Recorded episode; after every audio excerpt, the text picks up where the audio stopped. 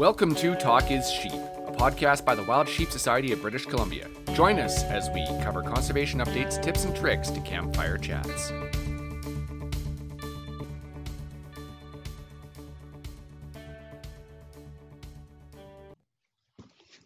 Hey everyone, I'd like to welcome you to episode four of Talk is Sheep Zoomcast. Today we're going to be talking about bighorns in the desert and we're going to be focusing on uh, Mexico. So Steve and I are really excited to uh, welcome some really big names with bighorns in Mexico and uh, and some great work that's being done on the conservation side. So I'm going to start off. We're we're really happy today to have Clay Brewer on board today. Clay is uh, with the Wild Sheep Foundation. He's their conservation director and uh, he's their bighorn sheep program leader. So uh, Clay, you've done a, you don't need much of an introduction in the wild sheep conservation circles, but welcome on the uh, Zoomcast. We're really excited to have you, Clay. Thank you. Thank you very much. Excited about it myself. No, fantastic. Uh, and out of Mexico, uh, we're really excited to have uh, Emilio Rangel. Uh, Emilio is the chair of the Mexico Council for the Conservation and Sustainability of Desert Bighorn Sheep. And uh, Emilio is also the owner of, uh, with his family, of the La Palmosa Ranch. And uh, I, I, get another great reputation in the industry about uh, bighorns and conservation. And uh, so we're, we're really excited to have you on board, uh, Emilio. Thanks for making the call today. Well, thank you very much for inviting us. Fantastic. And uh, Jacob, Jacob Ortiz with the Ortiz family, again down in Mexico. Uh, Jacob's with, he's he as well, serves on the Mexico Council. And Jacob's also, his family, they're the owner of Sierra El Alamo Ranch um, another, uh, you know, fantastic name in conservation. Um, there's some fantastic work being done in, at Sierra El Alamo, and uh, really excited today to talk about that and about what's being done there. There's been a lot of great work done in Mexico, and I think Mexico is a real success story. So, uh, welcome to you, all three of you gentlemen, and uh, thanks for tuning in. So, yeah. Um, I think what we'll do is we'll just uh, start off with you, Clay. Um, you know, you, you've been in the, the Bighorn uh, circles for, for literally four decades, I think, uh, with your conservation work in Texas. Um, do you mind just uh, starting from, you know, your early days and talking through your conservation work and what you've done in the past um, with Bighorns, Clay? Sure, sure. I, I, uh, you know, I did, did several wildlife jobs, uh, but eventually went to work for Texas Parks and Wildlife Department and spent a good part of my career along the border uh, between Texas and Mexico. And so uh, I worked with, with landowners. We shared a resource along the river. And, uh, and so uh, I, I ran two wildlife management areas in, in the Trans-Pecos region of Texas, Elephant Mountain and Sierra Diablo wildlife management areas. Uh, eventually became the mule deer, pronghorn, bighorn sheep guy for Texas Parks and Wildlife and then uh, and then stepped into some leadership roles after that that were not near as exciting as the as the Bighorn work. Uh, I, I, actually did a year and a half stint as the wildlife director uh, for Texas uh, Parks and Wildlife. So uh, you know, I, I is it, it uh, all of all of the experience I had in the early years, it all led up to it. It it made me a better sheep biologist in the long run, and so uh, but that was definitely the most exciting part of my career and has been. I, I retired from Texas Parks and Wildlife in 2016 and uh, went to work. I, I, I, quit on a Friday and started to work for Wild Sheep Foundation on Monday. And, uh, and so I am in charge of the uh, Bighorn program for the Wild Sheep Foundation. That's fantastic, Clay. So um, maybe if you want to talk a little bit about what you're doing with the Wild Sheep Foundation, and I know um, there's the Mexico Council um, as well. So maybe introduce us a little bit to that, and um, and then maybe you can you know, do a proper introduction of Emilio and Jacob, how they fit Sure. in on the council and what that looks like. Absolutely, absolutely. Uh, you know, I, I, I was tell, telling you that I spent a good part of my career along the along the border. I, I have a really good understanding um, about the culture and how, how things work or should work, and and I have to admit, it always bothered me. Uh, a lot of things bothered me about it. I, we we within Texas Parks and Wildlife, we tried for decades uh, to work to work together. We actually, uh, some of our brood stock actually came from our bighorn sheep in Texas were extirpated by about 1960. And uh, in the early years, we actually acquired 15 desert bighorn sheep from Mexico. So uh, we actually have genetics from Mexico within our, our current sheep population. And so, but that, that was really about it. We didn't, we didn't collaborate much. And, and I always felt like we should have. And when I was a bighorn sheep guy, I tried to get some things going, and uh, just we would we would do okay, but not not at the level I thought it should be. And uh, and so when I went to work for the Wild Sheep Foundation, I felt like I felt like there was a tremendous opportunity uh, to do that and to, do some great things for the resource in Mexico, and not and not just bighorn sheep, but wildlife in general. Uh, something has always been missing and uh, in in uh, the case of these these guys you, you see on the screen and, and others, to me it was a it was a, a leadership issue. You know, it, it may be a lack of commitment on on this side of the river as well. But one thing was pretty clear. Uh, anybody that's been to Mexico one time seems to be an expert on what occurs in Mexico, and and to me that was one of the biggest problems. In, instead of letting letting these guys make their own decisions about what was important there. Uh, we always did that for them, and uh, and so that's the biggest difference. I I I, I saw this need, and, and Emilio and I talked, and and Jacob and I visited. Uh, uh Jacob came to see me. I, fir- I first met him in San Antonio, Texas, uh, at a wedding, and uh, we started talking about things then. But Emilio and I got to know each other, and I actually visited Emilio's ranch and we talked about many things down there. And, and so it, it led to an idea. I had to had the right players at the right people at the table. And so I felt like it was a tremendous opportunity to do something that no one has ever been successful at. And so um, we we put this thing together and and uh, actually worked on a charter and and uh, and the back in this started back in 2018 and the uh, Sheep Foundation Board of Directors actually approved the charter. And uh, the, the, the purpose of this, uh, the, I call it the Mexico Council, it's a lot shorter. Uh, it does mean something, that title, the, the, the Mexico Council for the Conservation and Sustainability of Desert Bighorn Sheep. That title is important for a number of reasons, and these guys can touch on that. Uh, but we formed this, this Mexico Council for five reasons. Uh, to develop strategies for restoring and conserving free ranging desert bighorn sheep um, and their habitat within Mexico. And I do, I do emphasize free ranging. You hear, hear a lot about high fences and those sorts of things. And there's certainly plenty of operations and lots of folks have been successful with that there. Uh, but, but Wild Sheep Foundation wanted to emphasize the free ranging part of it. And that's led to many, many things. A lot of landowners are releasing sheep um, and I felt I always felt like they could do better in releasing sheep into the wild and free ranging sheep than they could uh, in with with uh, operations behind high fence. And so we have many landowners coming to the table that are actually doing that now. And so anyway, that was the that was the first purpose. Of others to identify the challenges, business, both conservation and business challenges. These guys are excellent business people as well. Uh, in addition to being tremendous resource guys. Um, and and you'll be shocked when you when you hear their history, what what these guys, their education, and what these guys have done. Uh, Emilio serves on the board of directors, Sheep Foundation board, and and so uh, anyway, just uh, they have a good they have the business minds to go along with it. I don't have that; they do and and so it's a it's a really good thing. But then then more important is to develop solutions for those challenges. Uh, we wanted to improve communications uh, between stakeholders.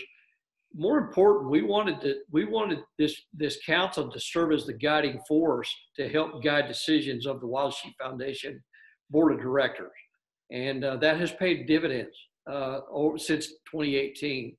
When the board of directors, Wild Sheep Foundation board, has to make a tough decision, used to they would discuss it and and um, and then a decision was made and and now the first thing they do is they they come to the council and then the council provides feedback before that decision is made. So so it's paid tremendous dividends. And so uh, so anyway uh, that's that's kind of the background behind how the council was formed. And and uh, so it's been running about two years. We have and continue to tackle tough issues. We're looking at uh, some of the some of the toughest issues there in Mexico. There, there's no permanent source of funding for wildlife, um, like like Pittman Robertson funds uh, in the U.S. Uh, these guys, the landowners that you see who are on this council, they do this work themselves and they pay for it out of their own pocket. And so the, the money that they generate off of hunts funds their program. I guess I should mention uh, we have representatives from each. There are five. Historically, there were six states with with wild sheep in Mexico, and so we have rep, uh, Baja California does not hunt, and so we don't have a representative from from that state. But the others, uh, just real quick, Emilio is the chair, as you stated earlier. Um, Alejandro Espinosa from CEMEX. Uh, he's also those two guys represent Coahuila. Uh, Sergio Jimenez from Baja California Sur. And uh, and then we have two guys from Chihuahua, uh, Jose Vaina Jr. You guys may have met him at the sheep show. He's there every year. And uh, from Texas, they're not 30 miles across the border from us. And so uh, so anyway, really doing some great work there. But they're they're the two two. And then Ernesto Villabo, uh, uh, from he represents Chihuahua. And then in Sonora, Javier Ortiz and and I want Jacob to talk a little bit about his dad, the history about his father. He's really interesting stuff. The very first outfitter in Texas, and so uh, and I know Emilio has known him for a long time as well. But uh, Jacob represents uh, is one of the representatives from Sonora, Niall Balderrama. He's typically at the sheep show, and then Rene Hernandez uh, from Nuevo Leon. Uh, so those are the representatives on the council. Great guys, all of them. Good business guys. Good good resource guys and and have been doing it for a long time. And they know they know how to raise sheep and they know how to release them into the wild and be successful. And so just a just a great bunch of guys. Uh, I, I, can I go in? Is it okay if I if I just briefly go into some of the issues that that these guys face, and then and then we can go into talking to these guys and let and you can get some feedback. But I just it's it's interesting to to note that uh, and, and maybe I should you know what I'll hold that I'll hold that for the the introductions but uh, when it when it comes to sheep uh, some of the very first documented evidence was from Coronado in the 1500s a bighorn sheep. You can read it in the journals. Uh, that later on there was a priest uh, in the 1700s that that described bighorn sheep and and I want Jacob to touch on that in a minute because that occurred uh, on Sierra El Alamo. And uh, so some really neat history uh, of that of that property. So Jacob can talk about that as well. But uh, you know, it's uh, sheep are an important part of the culture in in in Mexico. Uh, their story is much like the U.S. Uh, by the 1800s, uh, they were suffering from d- disease, the things that came along with civilization, and uh, not not much difference. Some some populations were extirpated and completely extirpated, or became extinct, and and so uh, in, it, so they they've worked and, and really have been successful in restoring sheep. Bighorn sheep now occur in every state where they were historically. And so they have brought them back from extinction. So they've been very successful with that.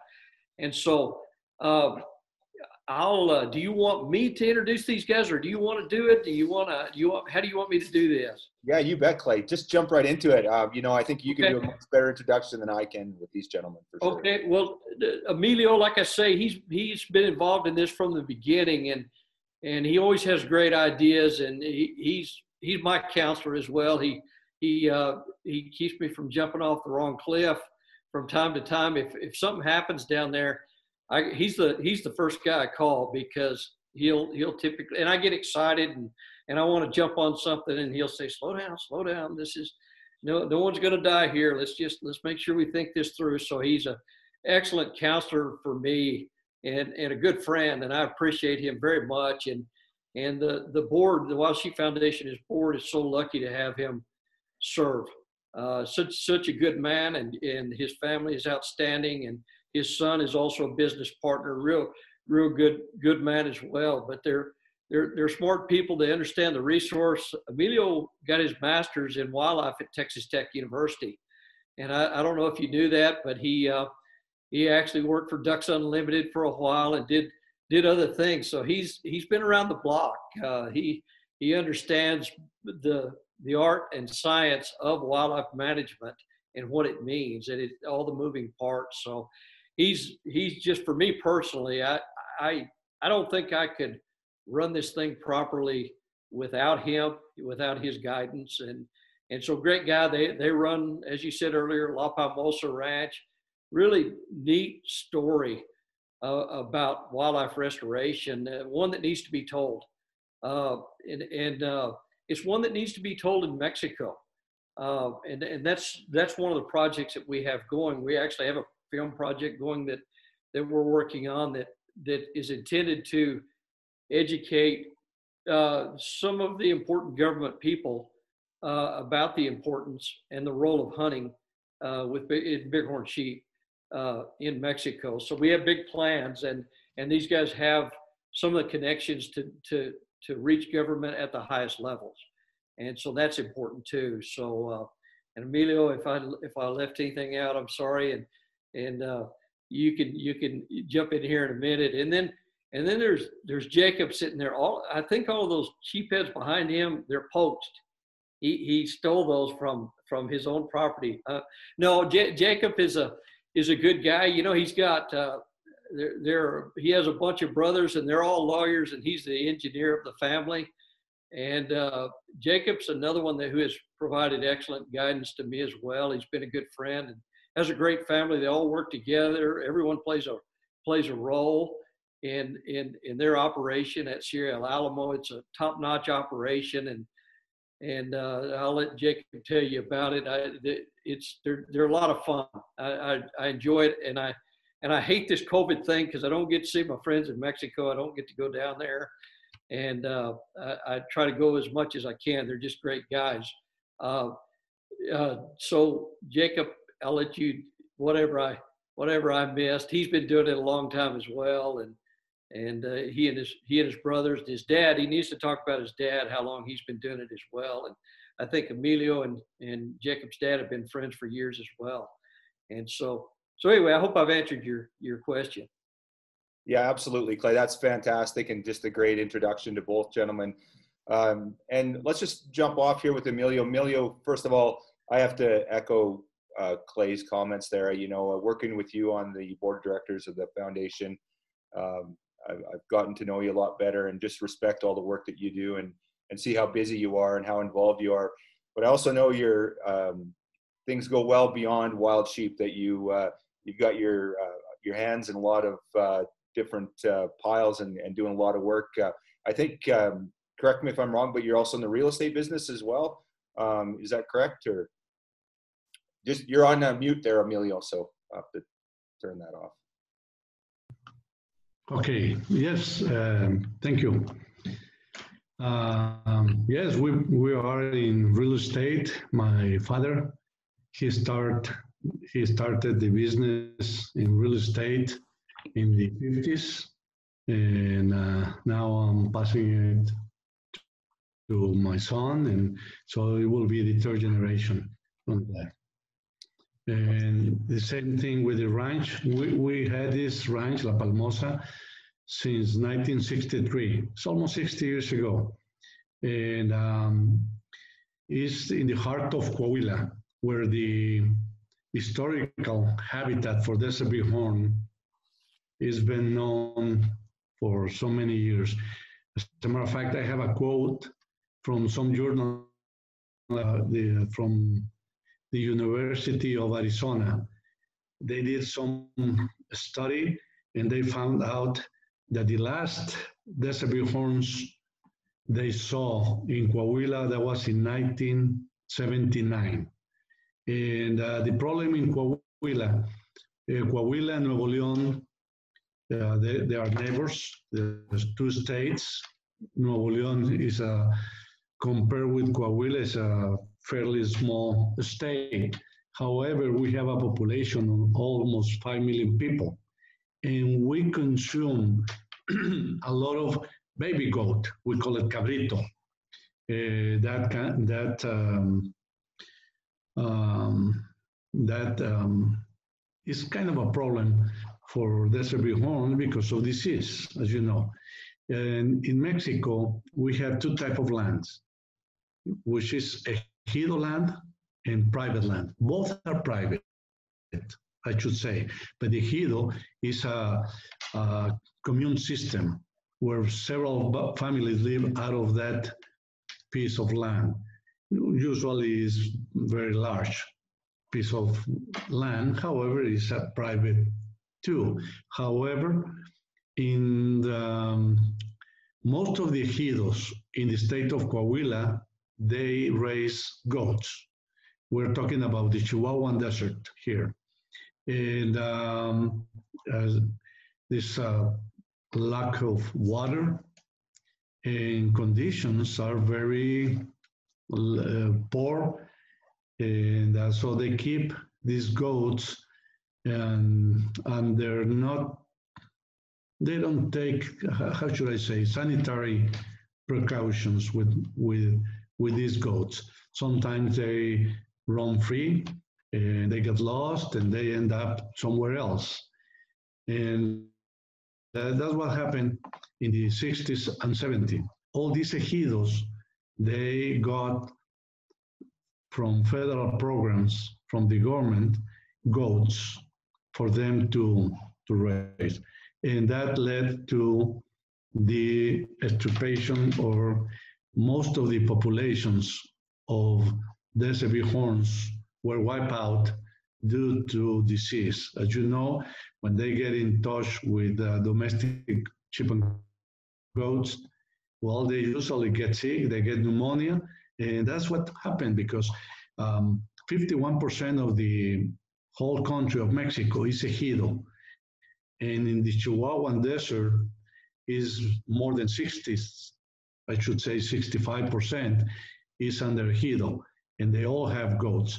So that's one of the uh, tough issues, and that's what we are working with them. We're trying to teach them that there are so many other ways to to do a, a living out of of the desert and wildlife in a sustainable way is uh, a way for them to make a living.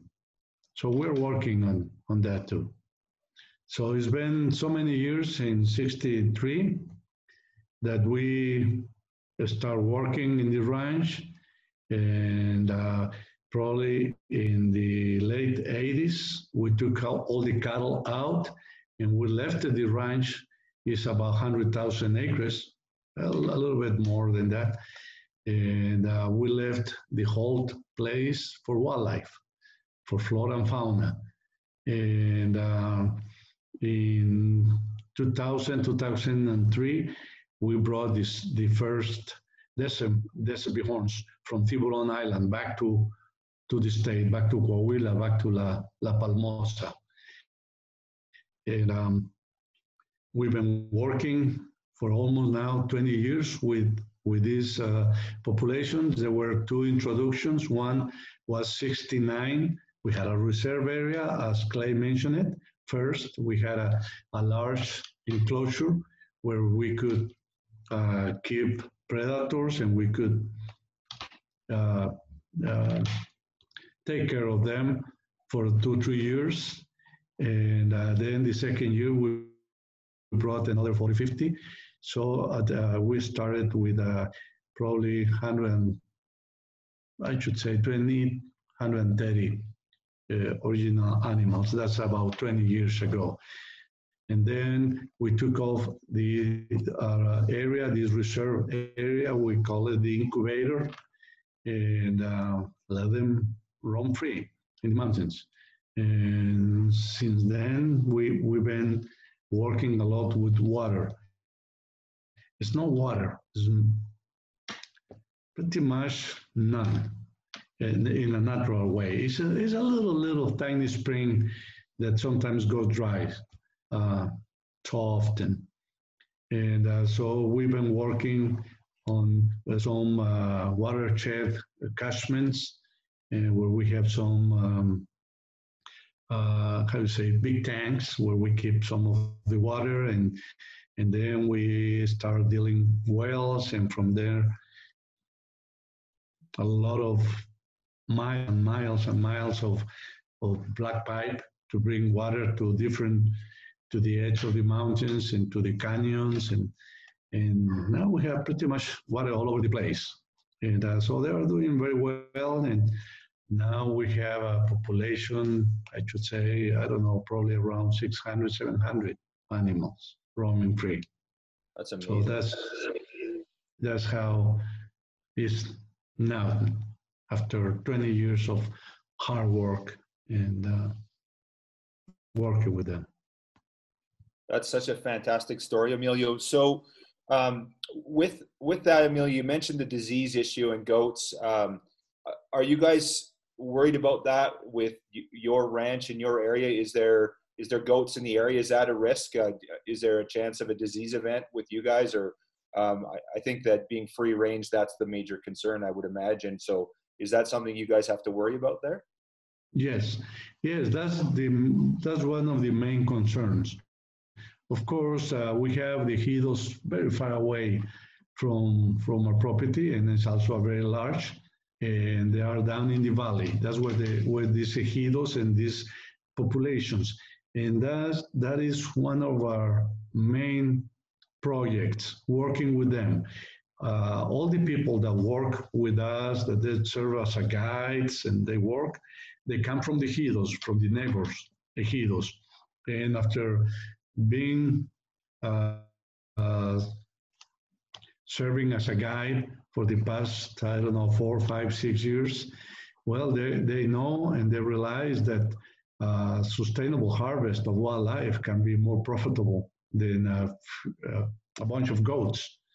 And they are taking that back to the to the ejido, and uh, and and again is our main challenge and our main project, working with the ejidos, that uh, they have the potential to have wildlife, of course, mule deer, and uh, there are some whitetail, not that much, because uh, again, we are in the desert, even though it's the subspecies miquihuanensis species down in the valley and the Carmen Mountains up in the in the mountain, and they are very well adapted to the desert.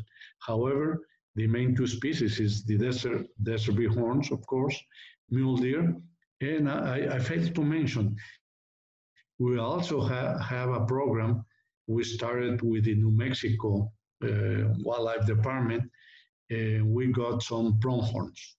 Pronghorns uh, we used to have pronghorns all the way down to Querétaro. I should say probably half, more than half of Mexico had pronghorns 400 years ago. And it is very well documented and uh, by the Spaniards that there were pronghorns. And, but those that were wiped out mainly by um, uh, poaching at night, they, they would go out and kill them at, at night to provide meat uh, to some groups. And uh, they were wiped out in the 50s. I have a report from um, state government that uh, the last uh, pronghorns they saw in Coahuila, that was in 1954 or 55. And we got a group of about, uh, I remember the number, but I, I, believe it was about 60. And that was also about uh, 15, 18 years ago. And uh, they are doing very well. We have a population probably over 300, 250, 300, 250. And uh, they are doing very well. So we have introduced what the, the species that historically live in that area. So now we have the pronghorn too. And, and again, just to finish my, my comment, we are working, it's our first and main project, working with the ejidos and teach them and show them how sustainable harvest of wildlife can be more profitable. And it can be better for, for the wildlife and uh, because uh, if you're going to harvest few animals, you have to take care of the habitat. You, you have to take care of the rest of the population. We harvest uh, three, four percent of the whole population. That means if we take three rams out of that population, we have to keep up with 97 in the best health possible, in the best habitat possible. So we, we take care of the flora and fauna for us to be able to harvest that 3%. And even is a small take at 3% is more profitable than have than overgrazing with with goats, even with uh, cows. Even though the land there, the the the Chihuahuan Desert is not um, the most viable land for, for cows. However, it is for, for goats. And uh, so that's what we're doing pretty much. That's an amazing success story, Emilio. So you're saying there's 600 now.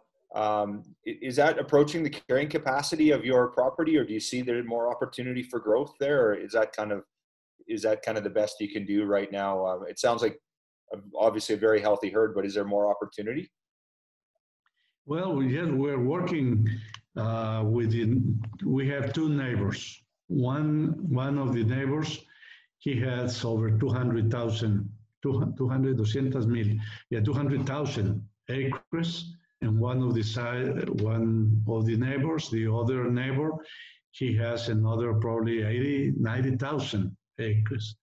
And uh, we're working with them. We already tra- trans, how say, translocate some of these desert bighorns to their properties. So there is a lot of land to, to grow and um, with, with the private. Uh, our neighbors, they do take care of the land. They do have cattle. One of them had goats and he took the goats out about probably four or five years ago. And uh, we showed them what we had, and uh, we explained him how um, it's a big threat for for the population of the desert horns to have so close the the the goats, and so he took out the the goats, and um, now they're working with us, and they're working with the desert horn population. So uh, in total, we'll we'll end up with probably close to 400,000 acres. And I, I, want to mention, remember that in Mexico, 100% of the land is private. We do not have public land like you do in Canada, like in the States, where you can hunt and, or where the federal or state government takes care of this wild, wildlife population. And here in Mexico, everything is under private land. So this is a burden, is a is a big load we have to carry. So conservation is done, and, and Jacobo, he, he can tell you about it a lot. And, and of course, Clay can tell you how uh, most of the, well, not most, all, all of the efforts here in Mexico is done by private individuals. Otherwise, we don't, we don't get any funding for, from the government, and uh, we don't get any money from the state or federal government. Yes. So the Mexico Council it consists um, exclusively of the landowners. There's no government representation there. Is that correct? Is that? That's correct. Yeah. The, the, the whole idea was to have some of the people uh, involved in each state, those people who've been success in the state. So we can we could be all together and we could see uh, where the, the direction where we, we want to go. And one of the main uh, programs we have, and, and I would like Clay to, to explain it better, is about the CITES. CITES, and um, of course, they start working with us in Desert Big in Mexico 30, 40 years ago. But now, 20, 30 years later, we have a population, like Clay mentioned earlier, in every single state where we used to have.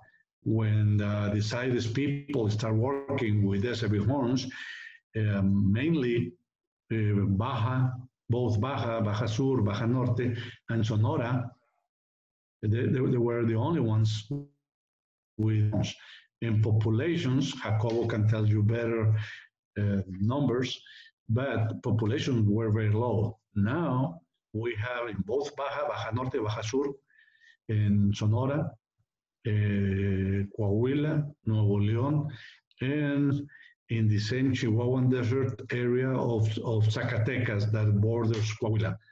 And um, our populations are way several times more than what used to be 20 years ago. So CITES is a, an issue. We're working on it as a country. Yes, yes, we've we've we've done uh, several things. Uh, uh, the the president actually formed a. You guys may remember it was a conservation committee uh, that was that uh, Ryan Zinke formed and uh, in the U.S. And Emilio and I went and presented information about about this council and the program in Mexico in an effort to and and while at that meeting we we met the lead person from U.S. Fish and Wildlife Service who deals with that who we're asking for help to try to reduce some of the change the restrictions the status of that species in in Mexico. I mean, honestly, there are there are some states in Mexico that have more sheep than than uh, than the states in desert bighorns in in various states in in the U.S.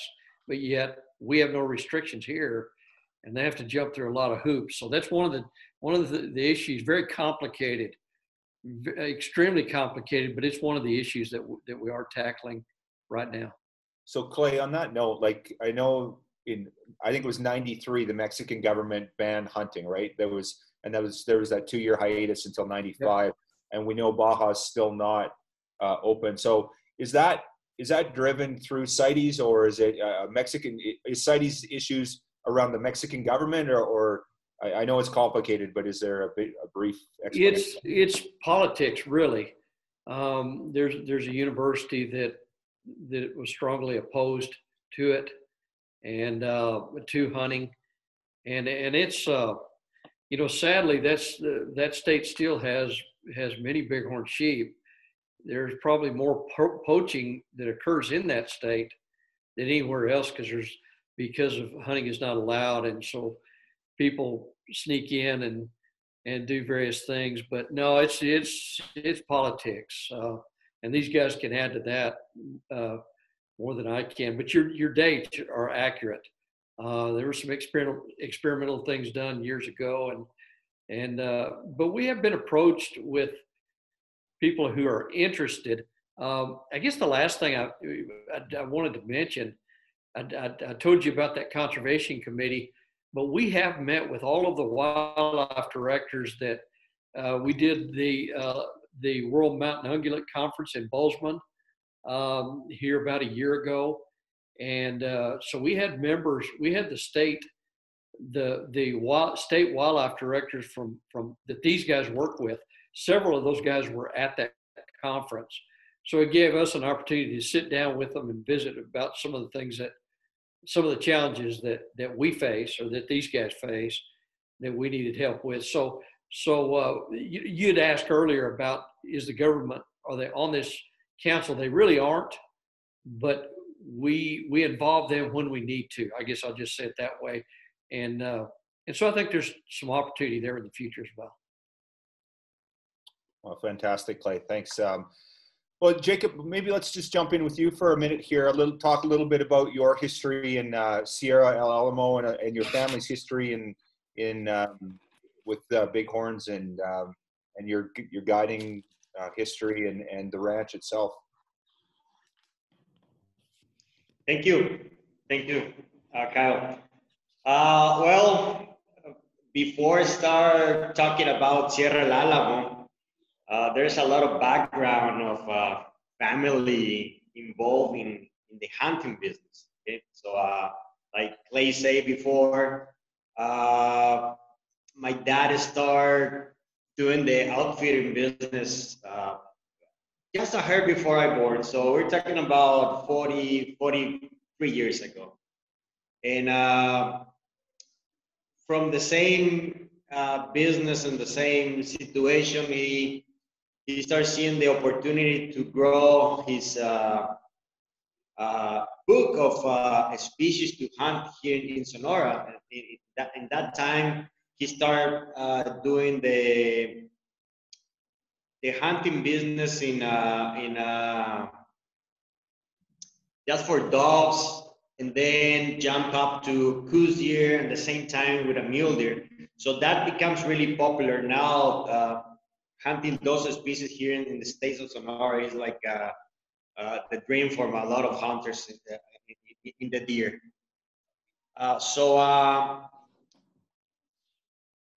during that time, uh, he he fought, he started seeing that, and he started seeing that the business was good. So he opened. Uh, he think that that he, he started raising exotic animals like uh, Texas was doing in, a, in that time, but uh, that was a, a, a good, a, a, good idea. So uh, he started raising uh, exotic animals like uh, animals from Africa, you know, plains game, uh, those, those kind of, of animals. But at that time, he realized to Texas was in front of, of this for 20 years, you know, so we were out of the out of the market and uh, trying to sell sell uh, uh, a blackbuck here for a double price that uh, selling in Texas was uh, you know it was it was out of the business, yeah, out of the market. So um, at that time he realized and changed the view. You know, hey, how about if we start raising the endemic animals that we have here in the state? So uh, there was mule, a couple mule deers in that in, in, that ranch. We're talking about a ranch. Uh, at that time, it was just only 2,000 acres. So uh, they decide to to get uh, to bigger the area, you know, to get a, a bigger area, and, and, and, they open another another uh, big part of the ranch, and they fence a total of 5,000 acres, and they introduce more more, uh, excuse me, more deer, specifically uh, specific uh, mule deer in the in, in the ranch, and they start doing really well, and that was early 90s.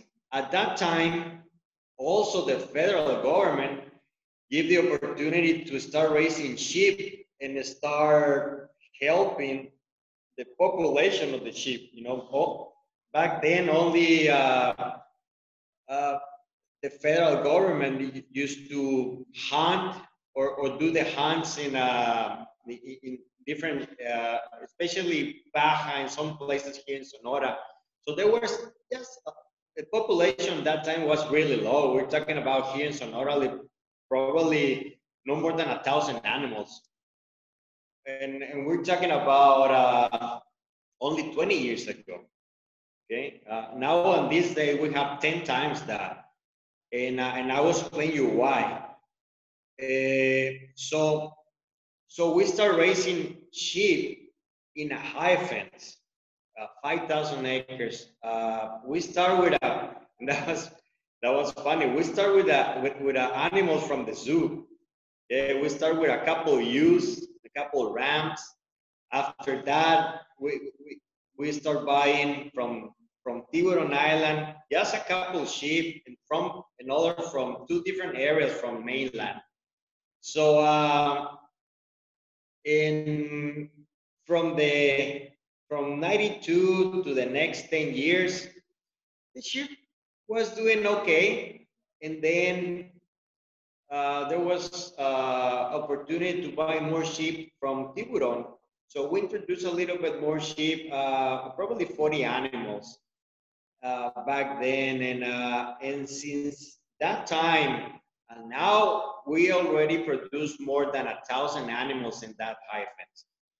So a lot of those goes uh, we sell to another state like Chihuahua, Coahuila, Nuevo León. Uh, and we're talking about probably from I was uh, probably 15 years ago. So from 15 years or 10 years and now uh, we stopped selling sheep to other states, you know, because uh, those states, they already have uh, animals that buy from uh, private uh, projects like us. But right now, here in the state, there's uh, 47 high fences that we produce sheep. So probably, well, not probably, we're talking about 6,000 animals in fence right now, okay? And the rest is in, in, in, free range in the different mountain range in, in the state. So, uh, it, and is when Sierra El Alamo uh, show up, you know, uh, for the last, we owned that property uh, 20 years ago, but uh, we didn't develop uh, a conservation program back then. We were, uh, that land was uh, here in, in, the state of Sonora, we, uh, one of the main resource uh, jobs or, or, or, or what the uh, is the cattle business. You know, cattle business here in Sonora is really popular, but that area of Sierra El Alamo is not the best condition to, to raise cows. Okay, was a community land. Was a community land, but they were uh, in the mining business for since the Spaniards, you know, a long time ago. So uh, that there was sheep there there's uh, uh, I will try to, to say the, the, the name better graphics, like not drawing. It's uh, they're drawing, but not with paint. It's with with rocks, with rocks, you know. So there's in the rocks right there, and uh, since hundreds of years. Okay, so and there's sheep in those drawings. Okay, so uh, there's been sheep in that mountain range for several years, but for other activities from the people, they push away and they kill a lot of the of the animals. You know? uh, when we start develop this program, uh, 2006 in November 2000, 2016, I mean, uh, four years ago, uh, the federal government gave us the the the rights to uh, or, or, the the yes to, to start develop a program to release sheep in the area and help increase population, increase uh, bloodline, and uh, so the first herd of sheep that we released in that land, we released in uh, middle of uh, 2017. Okay, uh, we start with a 25 sheep. Uh, 60% uh, of that was used, 40% was rams. There's a formula there that you need to keep it uh, if you want to do it in the right way. And uh, the animals that we release in that area came from our high fence. Okay, and uh, this this uh, kind of like system is uh, is developed now for a for different landowners and and and now you hear more people releasing sheep in, in, in different areas in different sierras of, of, of mountain ranges here in the state there there is a goal to release uh, 500 sheep in a, in, in, in a period of uh, six years and so far, so far, there's been releasing um, close to 400 in, in, different mountain ranges. Just in Sierra del Alamo, uh, we already released 106 in two years and a half. Okay, our goal, our personal goal, is to release 200 sheep in five years or less. Okay, uh, we want to fi finish there or end there? Probably not uh, they're doing really well. Uh, of course, there's a lot of work to do. Before that, uh, like Emilio said, said uh, we, have the same situation. You know, water in the desert is the is the most uh, is the most precious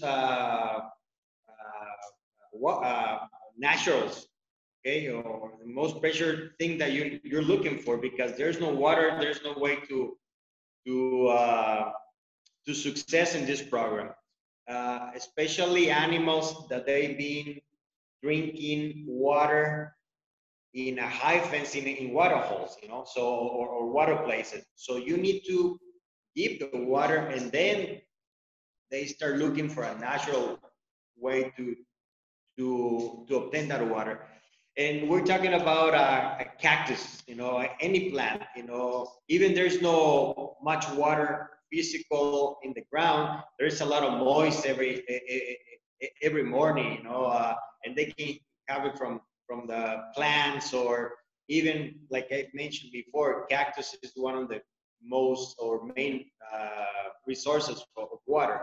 You know, so uh, this ranch, uh, this ranch is uh, 80,000 acre ranch. It's a free range area. Um, uh, the good thing that we have in that area is, uh, or that mountain range, we don't have neighbors that share the Sierra. We have neighbors on the flats, but the Rams, they don't go there, you know?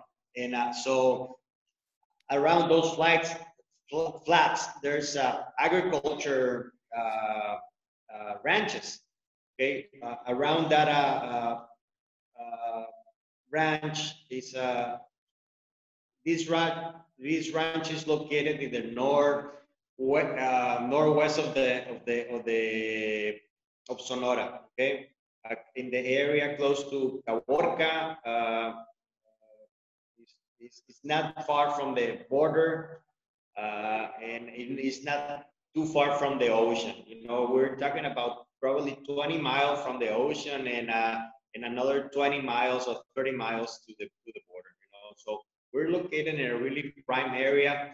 Uh, it's an isolated uh, mountain range, and they have the all the characteristics to, to the ramp success.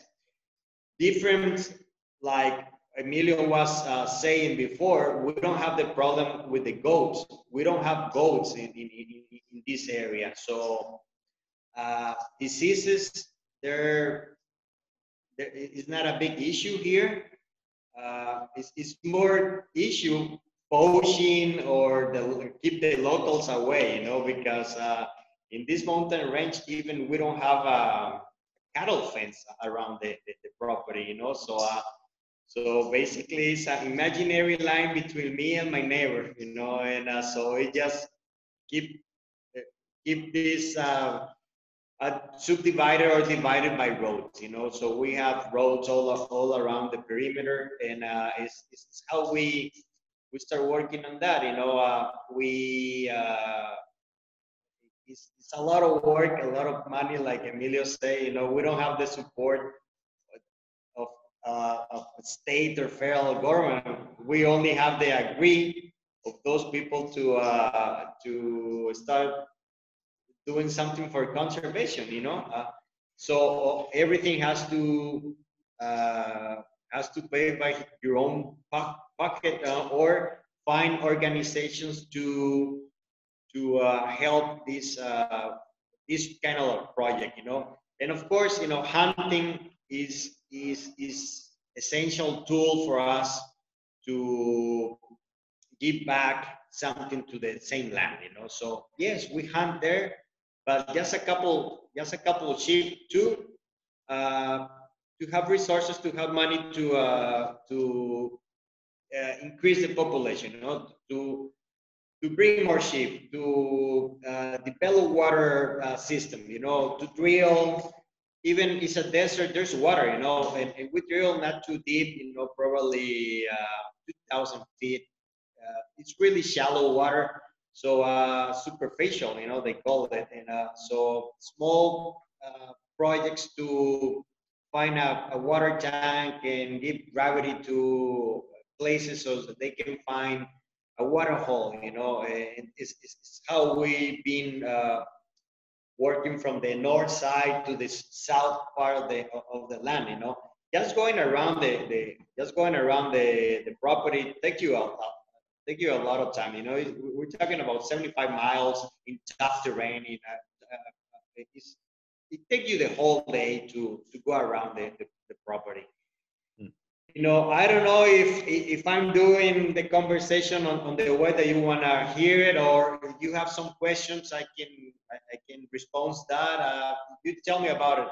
I do have one for you, Jacob. So you know, Mexico's a huge success story in terms of what's happened with uh, bighorns over the last 30 years and other species as well.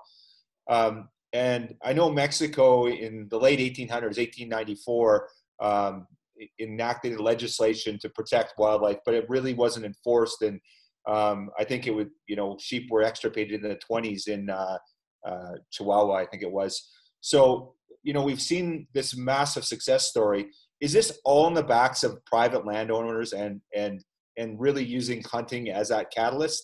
Um, you know, what's driving that? It sounds to me like the government has that there's zero funding and zero support. So, is there any government funding or any other organizations um, that are putting money into the resource to to bring them back, or is it strictly um, gentlemen like yourselves that are care about the resource and, and using it through hunting to that as a, a catalyst to build it up?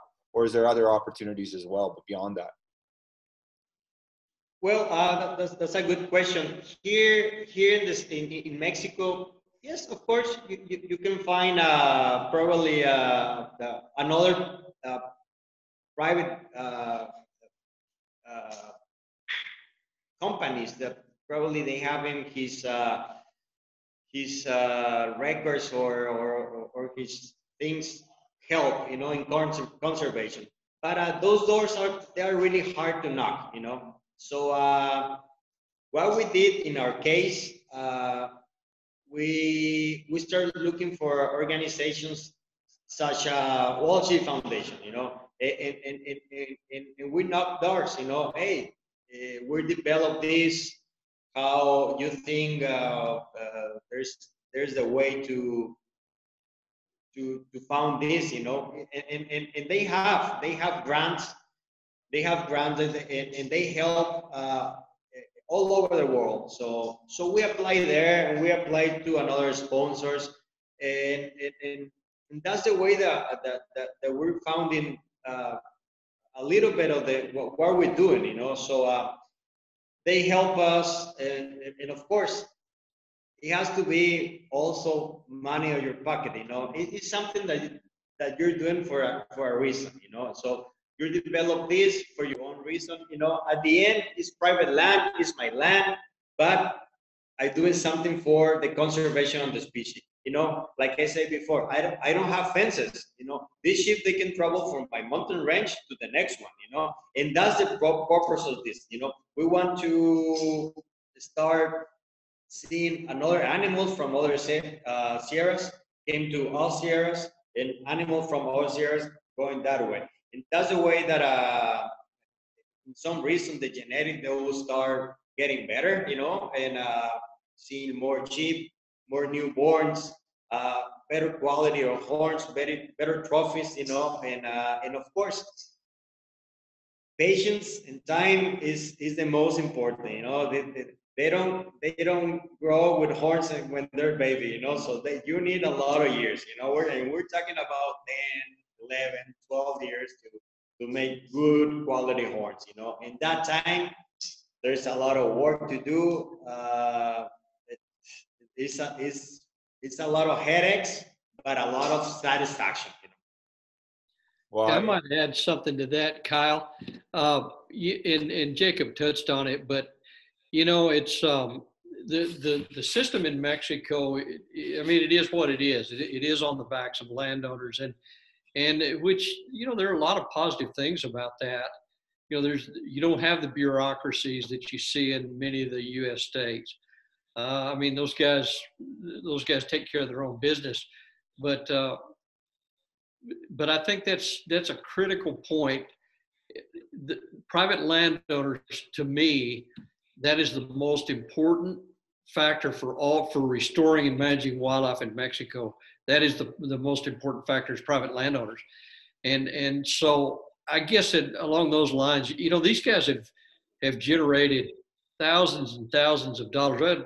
Just just a handful of these guys, uh, probably over ten million dollars uh, through auction tags at the Wild Sheep Foundation, and and uh, you know some of this some of this money they're they're helping fund their own con- it, it funds their their work, but in addition to that, some of the grants that through our grant and aid program uh, that Jacob was talking about, these guys are actually funding each other's work, and uh, so it's really a really a neat deal. So I, I I can't tell you how proud I am to work with these guys. It's just it's just uh, it, for me, it's the most exciting stuff that's going on in North America right now. Uh, just just tremendous good wildlife work, and I'm I'm just proud of them. I can't say enough good. Well, one thing that came to mind when Jacob was talking there, Clay, was um, you know the reference to you know the free range and letting you know your your sheep you, you, they're your resource. You've let them go now. If you're not keeping your habitat up, those sheep aren't going to hang around. So there's a huge onus on the landowner there to make sure that the habitat is really so you you know you're providing a great environment for them. If you're not taking care of your land, you're not going to have sheep on there. They're just going to go to the neighbors or, or someone else's. So um, yeah, it, it's all about uh, you know it's about the resource too, but it, the land and taking care of your land and making sure there's water and and opportunity for them to to thrive in that environment. Otherwise, they're going to take off. So um, you know, you're you're exactly right. It, it's some of the habitat work these guys are doing are, are, incredible. Not these guys. These guys, they were in it for the right reasons and had a clear understanding of where where it needed to go and and what what conservation meant to the people of Mexico and and how important it was. And not not all did. I can tell you that some of the some folks would call me and landowner would call me and they would, and I would say, well you, know, you would benefit more if you took down your fence and started releasing sheep into the wild. And and of course these these are sheep that were tough to acquire uh, for those folks, and they would say, "You want me to do what?" Oh, you know, open the gate and turn them loose, and it it, it was a kind of a unique concept at the time. It was real different working with these guys. I mean, they they clearly understood uh, where it needed to go. Fantastic. Clay, I'm just going to back up the bus a little bit, and Emilio, Jacob, Clay, any one of you guys can comment on this. Can you just give us a an idea of what the wild sheep numbers have looked like, the desert bighorn sheep numbers have looked like in Mexico? You know, obviously the 1700s, there was they were prolific, and and they're back today. But just talk us numbers, like what what do they look like? I know they were extirpated in certain regions in the 20s, and the 60s were bad, and then there's been this growth. So what are we looking at numbers wise? What is, historically? Well, his, historically, you know, that's that's tough to come by. Uh, there's been a little bit of work. Emilio referenced some of it, uh, but it, it's one of the things that we're working on right now is to try to get a picture of where they occurred, and and we believe that that uh, there's a, a mountain range near Emilio that we believe has bighorn sheep in them now. Uh, that no one ever surveys or, and so we're looking at doing some things there maybe in the future uh, maybe conducting some surveys. But that's a, a really good question, but a tough one to answer as far as as far as historic. Uh, you know, you can it's it's easy to, to pick the ones that you know, Coahuila and Chihuahua that where they were completely gone. Uh, but uh, the others, it's a little bit tougher to come up with the numbers and and some of the even even in the U.S. the numbers you see them range from thousands to two million plus um, in North America, and and even that's debatable. Um, and so, but now, in in if you put all the work that these guys are doing together, if you combine all that, they're probably you know 14,000 plus sheep in Mexico now, and uh, and it, it, of course you know Sonora has a lot, and and uh, but I mean the work that Coahuila between between CEMEX and and uh, La Palmosa, I mean those guys have, I mean they've they've complete it was it was zero, uh, they had no sheep whatsoever, and and now they're thousands uh, between the two. I think Emilio referenced 700, but and uh, I think Cemex is kind of up and down, and but they're working towards the same thing and releasing animals into the wild and that sort of thing. So so the historic questions are tough, but uh, if you look at and, and then that's not a lot of those numbers don't include all the high fence stuff.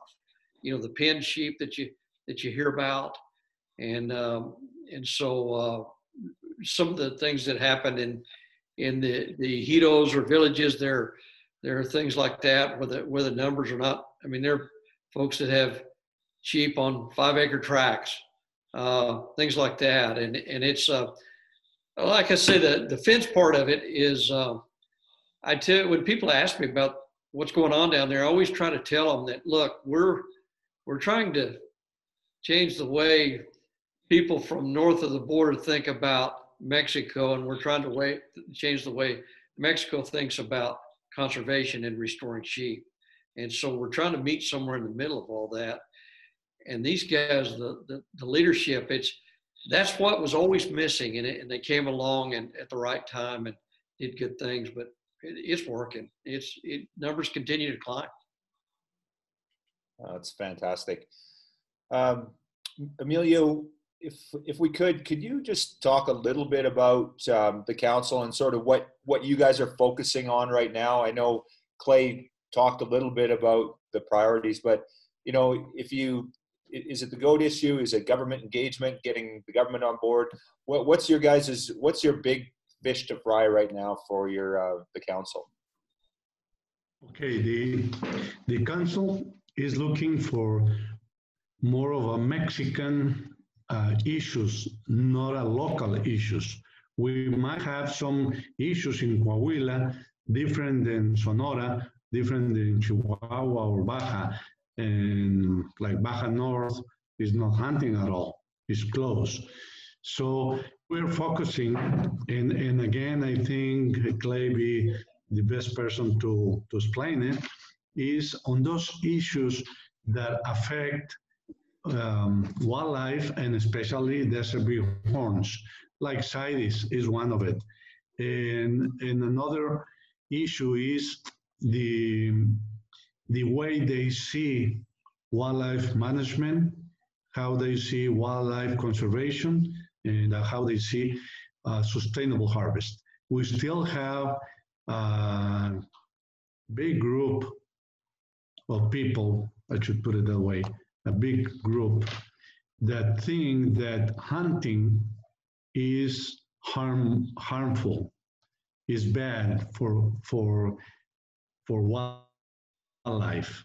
They think that hunting is kind of a depredation of the populations.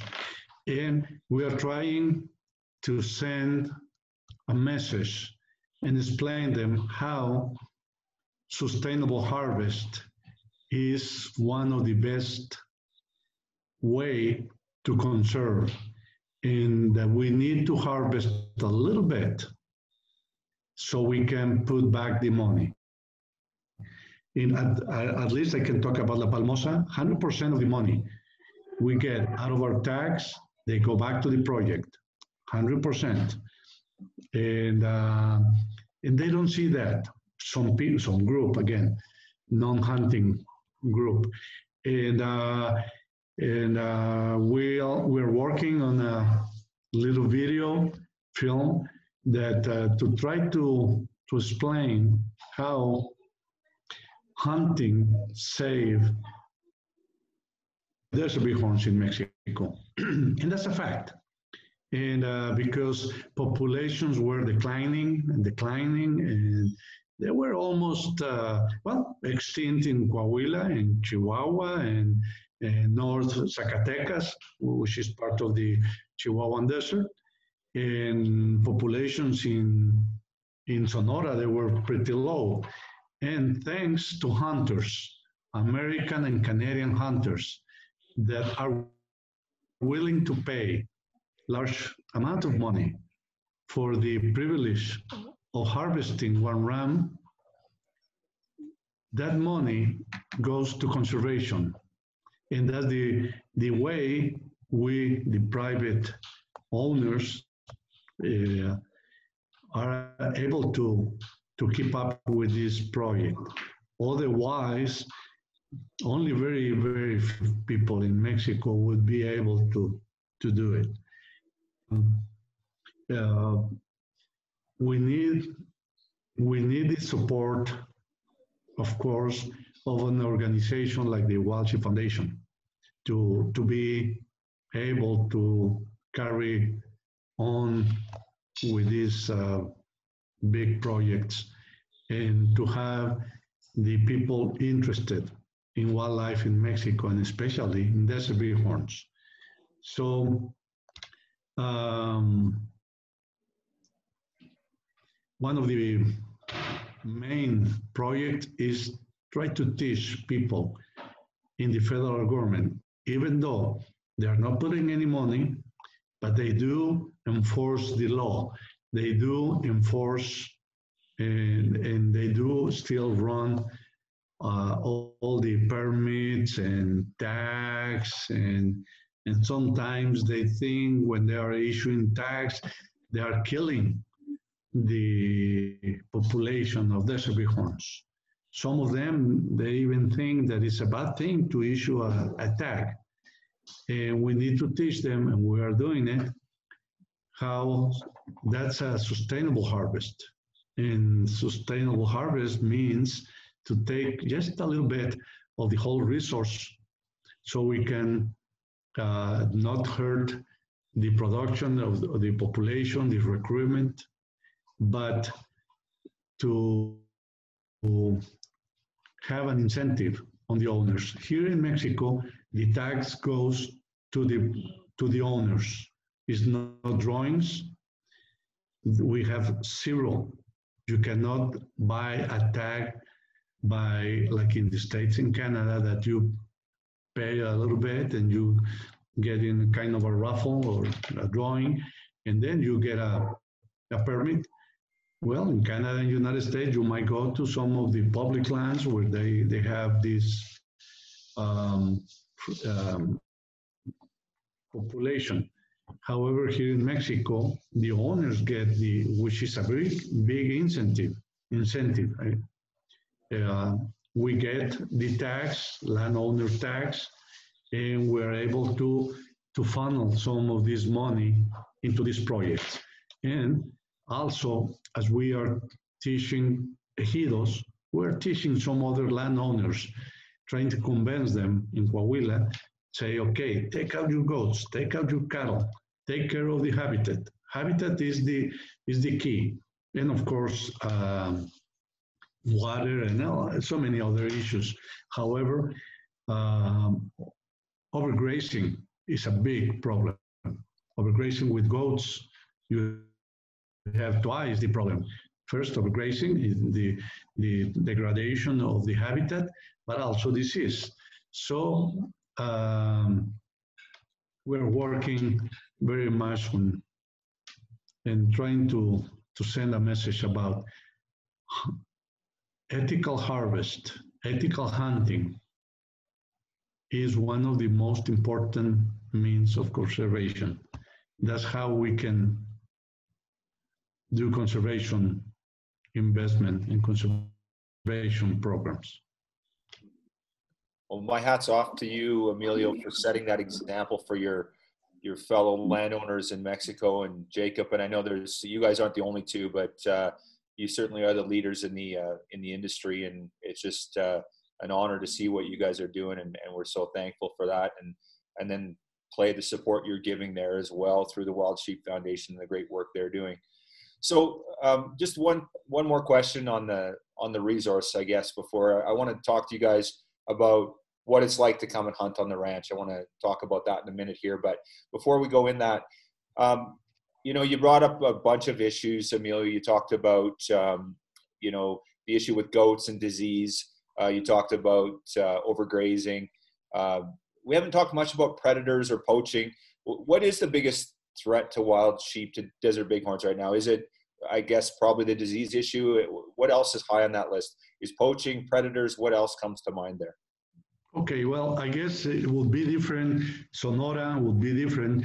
Chihuahua, Coahuila, Baja, and um, poaching can be a problem like Jacobo, uh, the Sierra Alamo in the Arti family. Um, they, they own that, but they don't have, like he said, they, they don't have even cattle fences. So he might get some people poaching because he has some, I mean, so many neighbors, or they can, or they can just come in and try to poach. So it's different. I don't know exactly how how the problem is over there. And then uh, the predation. There are some other places where they have much more problem with the predation than uh, than others. Uh, government state government and federal government, they do issue some permits to, if you have, let's say, a mountain lion that is causing problems, you could or you can go and ask for a permit to try to control one individual animal. However, again, um, different places, different different problems, and we have to um, deal with those issues in Coahuila and uh, Chihuahua. Also a very success story, just like Coahuila. And uh, they used to have uh, desert bighorns, and then I don't know what time of, I mean, what year they, they wipe out all the population, and like the uh, the Ballena family are bringing back these uh, desert bighorns, also from Sonora. Pretty much everything came from from Sonora for, for, for Coahuila and Chihuahua, either from mainland Sonora or for, from Tiburon or from both. And, uh, but, but again, uh, those are more specific uh, problems that uh, different issues and, and Jacobo can tell you much more. He, he did mention about poaching. And of course, we have to have a lot of people just uh, driving around all every day and looking at night for spotlights and for some how to say headlights that uh, you see a vehicle that were you shouldn't have any vehicles uh, trying to to get it and and of course poaching. But again that's uh we don't have any game wardens i don't think the state of coahuila which is huge probably has one game warden for the whole state. And I guarantee you, they don't have a pickup and they don't have any gas to put on. If they do use their own vehicles to move around, they don't have any gasoline to, to put on, on the truck. There's none, non-existent. Again, is on the owner's interest of keeping poaching out. And I bet it's the same thing for Sonora and Chihuahua, Baja. So you could ask Jacob, Jacobo. Yeah. Yeah, I agree with uh, with Emilio. You know, I think like, like he said, uh, every state has its own issues, its uh, uh different situations.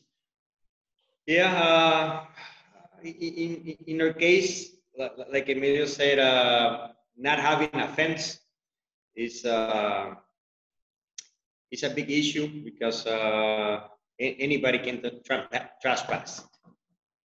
But uh, like like uh, but constantly we we we we have different people checking around. You know, every day, every next day. You know, we check for tracks or even we saw the uh, people walking or or, or, or trucks. Uh, so what we do is is, is create create a, a conscience in the people. You know, so uh, we have a lot of uh, signs uh, all around the, the property uh, mentioning what is inside. You know, uh, it's a program for conservation of the species of desert bighorn sheep. Is protected by the federal government and is always uh, watching by the private people. Even yeah, uh, and, but but so creating a conscious in the people is uh, is the, is the most important. You know, so uh, every every time that we that we saw uh, people that, that happened in the first year, you know, that happened in the first year. And now, uh, like I said, that land was from uh, we, we owned that land many years ago, but we didn't develop nothing because my, miners was uh, taking care of the, of the, of the, of the area.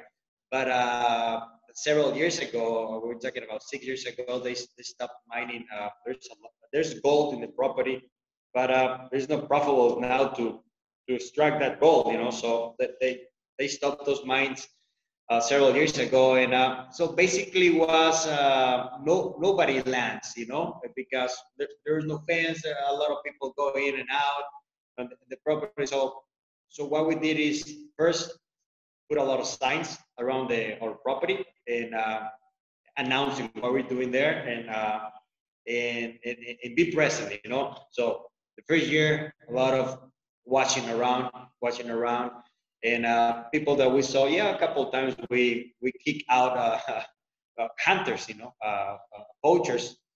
Uh, fortunately, not having a trophy, you know, so or not having a even a ewe or lamb, whatever, because they go for they go for meat, you know, they're not professional hunters. They go for meat, you know, and, and they don't care if it's a male, female, whatever it is, you know, and they look for deer, sheep, whatever. Uh, now that is, it's okay, you know, it's now neighbors, uh, um, people close to the neighbors, they know that that area is protected and, and they're working in, in a special project. And, and, the, and the neighbors know some of this day they will have the benefit of all this work, you know, because animals travel, you know, and uh, if they think next mountain range that doesn't belong to us, they have the a better condition to go, they will go and check the animals, you know. So that is that, that is one issue. The other, of course, like all, all the other ranches, predators. Cat, any cat, uh, uh, bobcat or mountain lion uh, is a big predator for, for us. Not not the coyotes and cats. You know, cats hunts all the time. You know, but any any small cat is is is is, is uh is some thing to watch. You know, so so we try to uh we we catch a lot of cats. You know, uh, in the area it it wasn't uh, a lot of predators because there was no uh, water sources. And uh, as soon we start putting more water, uh, we benefit the whole chain, you know. So from the big mammal to the small mammal. So uh, and all birds and, and you notice right away. That was uh, think of one year and you start seeing more javelinas, mob bobcats, you know. And we we we have trail cameras in every single water water uh, sources. Right now we have uh, 28 water sources in uh, 80,000 acre 80,000 acre ranch. Basically, all the north, middle, and part of the south. You know, so uh, we need to we need keep working on that. But it is right now most of the water that we develop is by truck.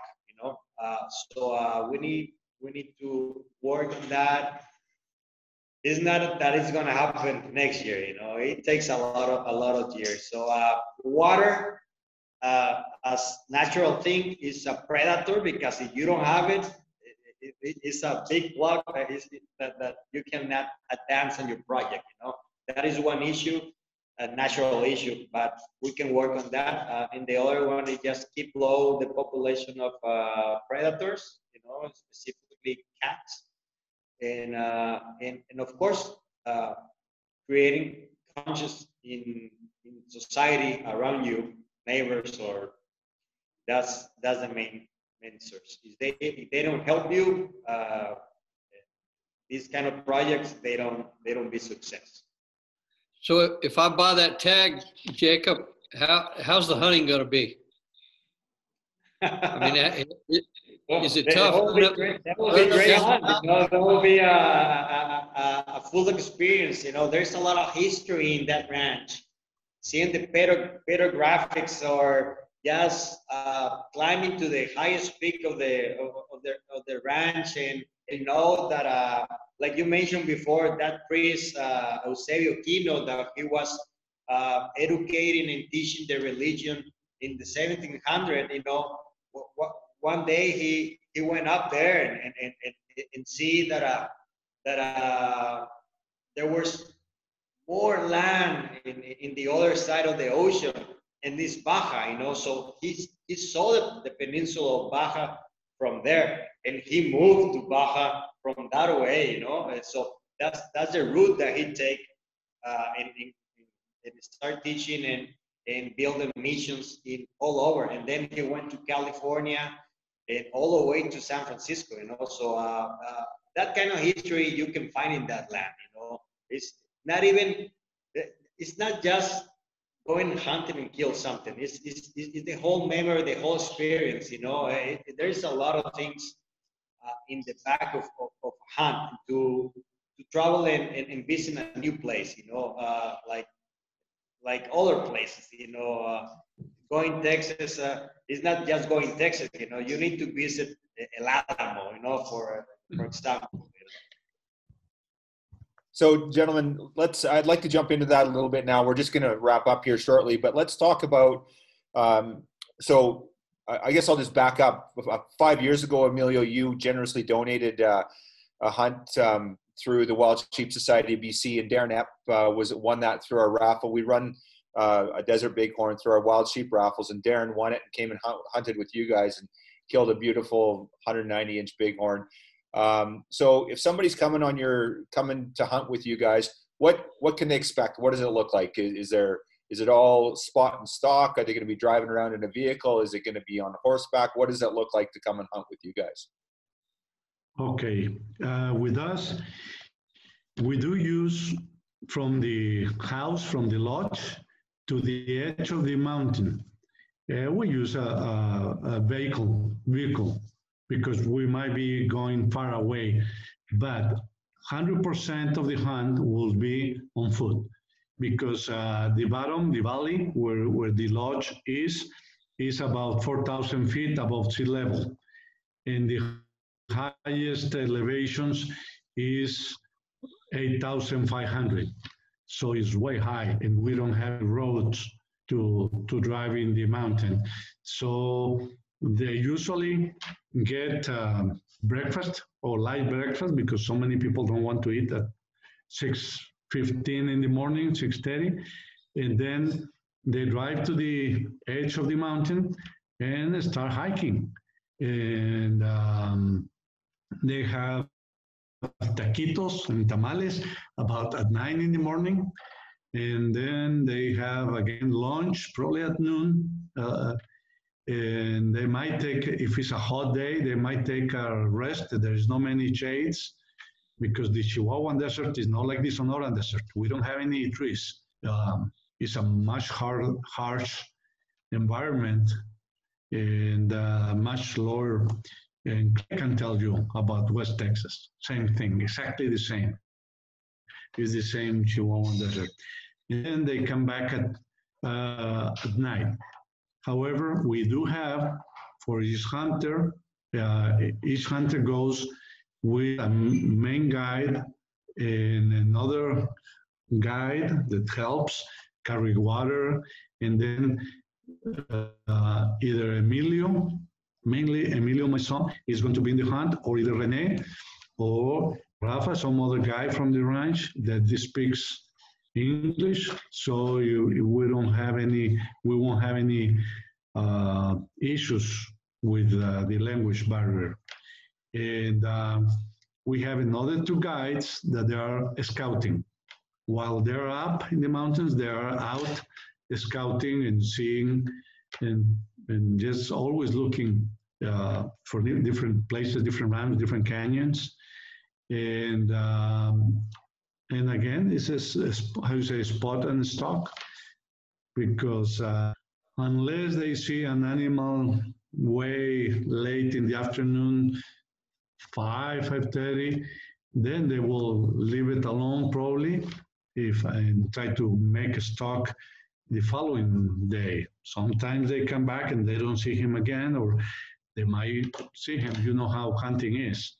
However, um, it's very tough, very tough hunting. You must have some uh, good health and and uh, how you say capacity of climbing because it's going to be a very tough. Food is great back at the lodge, and uh, and that's how we conduct hunts. They are very tough. That's exciting, Emilio. Now, will um, you guys see a lot of rams when you're out? There's a lot of animals. I, I, would imagine with 600 animals on the on the property now, that's six to 700. I'm sure you see a lot of animals when you're a lot of sheep when you're out hunting. Yes, uh, of course. You you see, uh, and um, like the the the raffle you mentioned from British Columbia, they're that he hunted a huge, one of the biggest ones we take at the ranch. And he was one before last of the season. And uh, we never saw that ram before. He probably was living somewhere and came in, probably some you uh, in heat or whatever.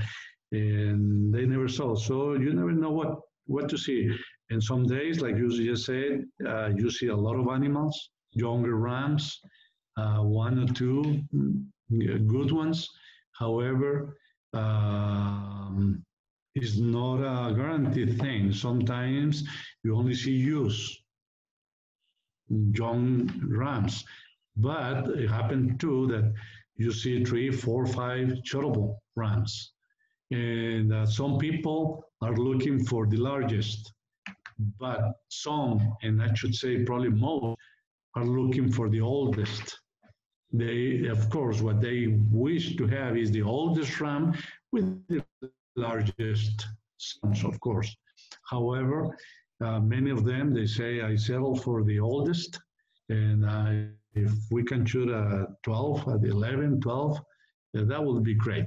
And sometimes they pass a nine-year-old, eight-year-old uh, younger ram that might score a little bit higher.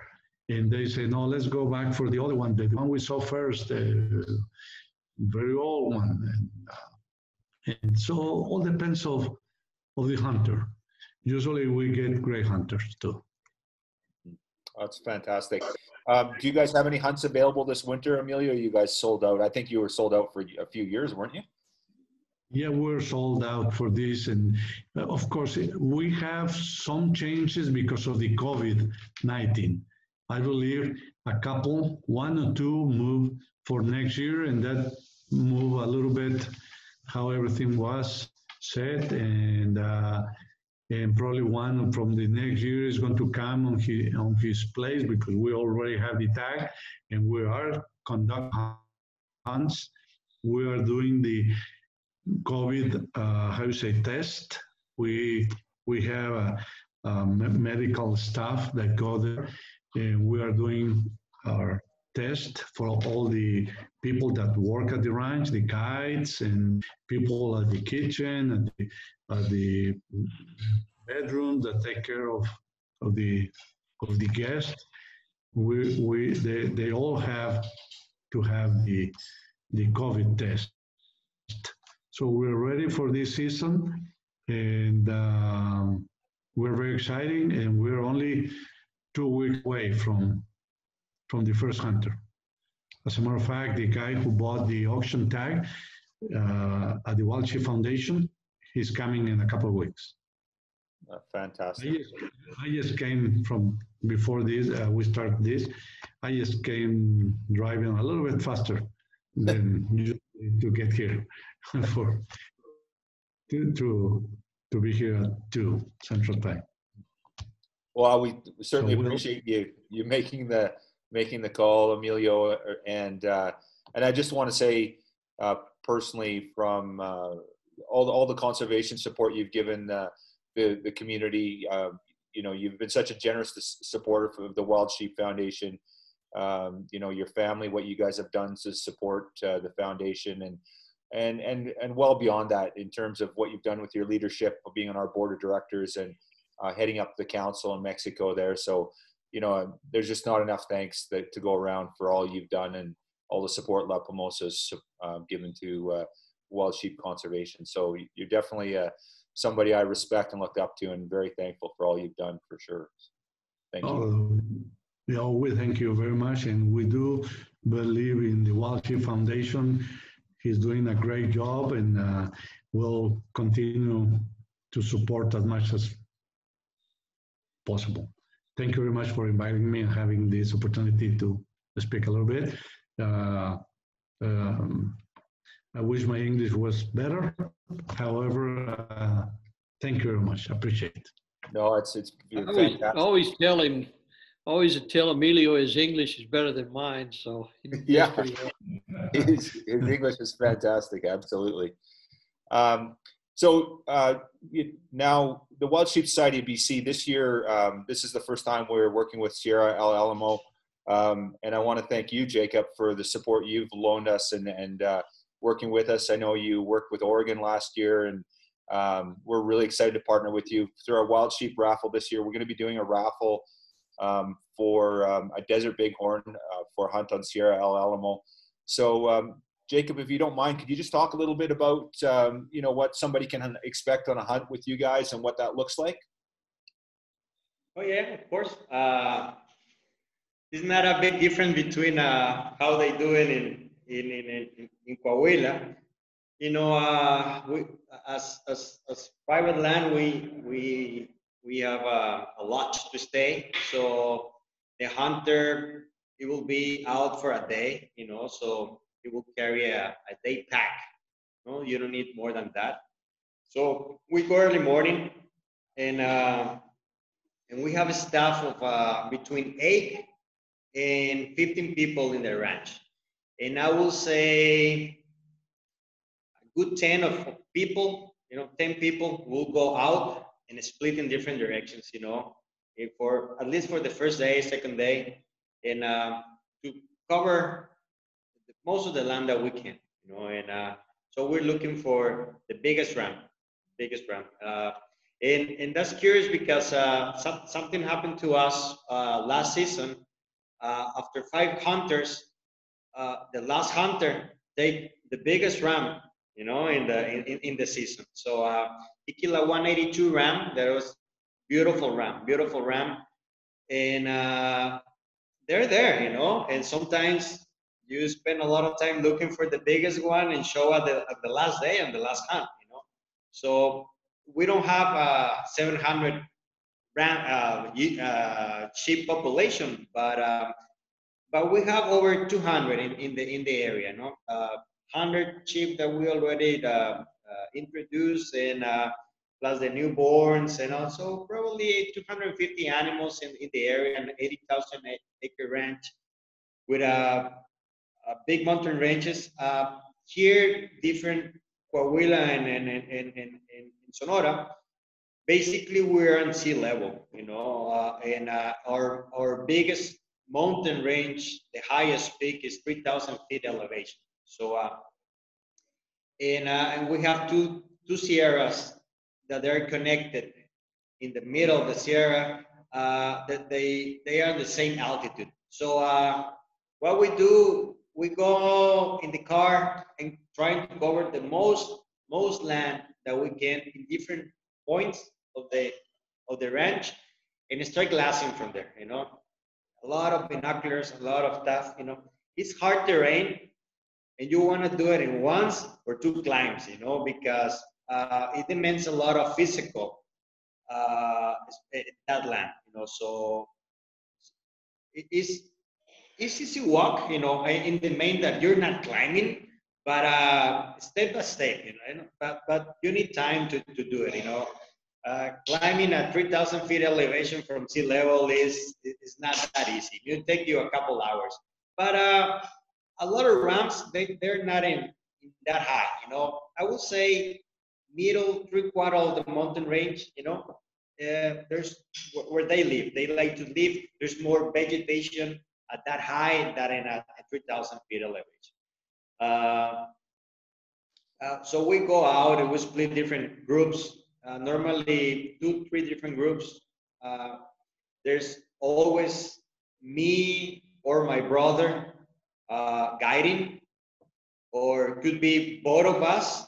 And also, I have a, so we're a family of four brothers, and uh, and all of us would like to we like to hunt, okay, and, and guide, and we know how to do it, and we've been doing this for many years. And uh, so, but basically, my brother George and I were take care of the hunter. And there's also uh, people helping us, you know, uh, more, more spotters or buckers. Uh, you know, what we want you is to have the whole experience, but also want to have a hundred percent success of this, you know. And I want you to do it uh, soon we can because I don't want you uh, going up and down and, and in mountains for 10 days, you know, uh, probably in the after five days you will say I'm done and, and I want you you go home with a good quality trophy and uh, that empty hands, you know, the empty hands that are because uh, I don't want to break the hunter, you know. So we take a lot of a lot of care of the of the hunter. So uh, a lot of hydration, you know, a lot of water, Gatorade or uh, uh, another vitamins or electrolytes. Uh, we we always drink, you know, during the day. Of course, we have uh, our early morning breakfast, and like Emilio said, you know, it's too early. We just go and have a, a lunch during the during the morning, and then uh, it is getting too late. We go back to the ranch and relax and, and get ready for the next day. You know, so we, yeah, we, we move by vehicles and uh, especially trucks. And uh, some part of the, of the day we jump out of the trucks and uh, we, we climb small hills and start cover more land from different uh, elevations to, uh, to, to locate the, the, the, the that he like, you know. So we we take you there, and uh, the, the, the final decision is on the hunter. Uh, he like it, we go. If not, we pass and look for another one. Fantastic. Well, that's exciting. I, I know you guys sold out for this uh, this winter as well, or how's that looking, Jacob? If somebody wanted to go hunt desert bighorns, could they get a get a spot with you this year? Well, yes, we have uh, we have one one opening, but uh, like like Emilio saying, you know, a lot of uh, I was expecting to uh, to cancellations, and uh, but with all this COVID, but uh, there it's still on, you know. There's only one. There was only one of the hunters that uh, buy one of the auctions, uh, Wild Sheep Foundation auction. Um, he decided to donate his hunt to his dad. So his dad is coming. Uh, so he switched, you know. Uh, for us, it's not a problem. We just uh, we uh, we just communicate that to Wild Sheep Foundation. He agreed to it, and so uh, so, so we're going to receive people from Wild Sheep Foundation, Dallas Safari Club, uh, Oregon chapter, you know, uh, a lot of organizations they're focused on us. And, basically, it's, it's, how we work. You know, we work through organizations. So, so, so uh, I think it's better, better that way. You know, and of course we have cl direct clients that they they they book direct with us, but uh, but uh, we're open to work with organizations as as Wild Sheep Society in, in BC for next year. You know. Oh, we appreciate it, and and all the you know all the donations and all the support you've given these other organizations too. I know you've worked with the foundation and uh, and working even closer in the next coming years here with us, and and also uh, Dallas Safari Club. And so, thank you on behalf of uh, our conservation community. Thank you for all you do as well, and to the RT family, Jacob. So we appreciate that. For, for giving the, the opportunity to to speak and and, and, and, and know about more about these projects. You know what what happened in Mexico. Uh, we're concerned about it, and uh, this this kind of like uh, uh, project is is is important for everyone. Everybody, you know, it's it's not a thing that is just doing for one reason. It's a legacy. You know, we're putting sheep in the mountain, and uh, you know, our, our, our, goal is to keep it there. You know, to keep more sheep and uh, restore the the whole population of uh, of the desert bighorn sheep. You know, speaking on the name of my family, you know. Uh, uh, thank you everybody you know and uh, to give you uh, the, the, microphone a little bit to to explain what we're doing here and, and talk about it it's an inspiration, you know, and you know, it's funny. We got together here today and talked for an hour and a half for almost two hours, and it was 99% about conservation. And uh, you know, you guys are businessmen, and uh, you know, uh, but here we are talking about the resource and the conservation, the work that's being done, and um, so you know, fantastic conservation leadership, um, both you and and uh, what the council's doing there in Mexico, and just an honor to to see that and to see such a success story um, it's just fantastic. So thank you both um, for for all you do there. And um, Steve, do you have any questions? Any anything before we wrap up here? No, it's just been fascinating to uh, to to hear firsthand some success stories about how hunting actually gives back from people that do it and have seen it. You, you hear about all the the rhetoric online and and people say how it happens, but to hear firsthand the stories, it's been pretty pretty awesome, and I appreciate your time. Fantastic, um, Clay. I want to thank you for uh, just for all your time today, and and and just uh, you know your your passion and your leadership. Uh, in the wild sheep community, I know every time we get together, you say, "Kyle, you got to come to Mexico with me and see this." You just you can't understand it; you have to see it and I'm going to take you up on that one day. And I, I want to go down there and I want to experience it because, uh, you know, your passion is just so infectious. And uh, the work that you're doing through the foundation, particularly in Mexico, but with just bighorns at large, it's just an inspiration. And I'm very thankful for that. I, appreciate that. I, I, work for a good outfit and, and uh, you know, a great board of directors that, uh, that believe in true conservation. So I'm thankful for that. Fantastic. Well, we've taken enough of your time, uh, gentlemen, on this Thursday afternoon. I want to thank all of you. Um, thank, uh, thank you, Emilio. Thank you, Jacob. Thank you, Clay, and, and of course Steve for for being here. So it's been a pleasure. I want to wish you guys a fantastic fall and a, a great hunting season this winter, gentlemen, and uh, look forward to catching up again soon. Sounds good. See you guys. Thank Thanks you, Kyle, and you're very welcome to come to La Palmosa. I want to come and check it out for sure, Emilio, I will. I'll be down there one day for sure, no question. So thank okay, you. Good. Thank you. See you guys. Thanks, guys. Goodbye. Bye.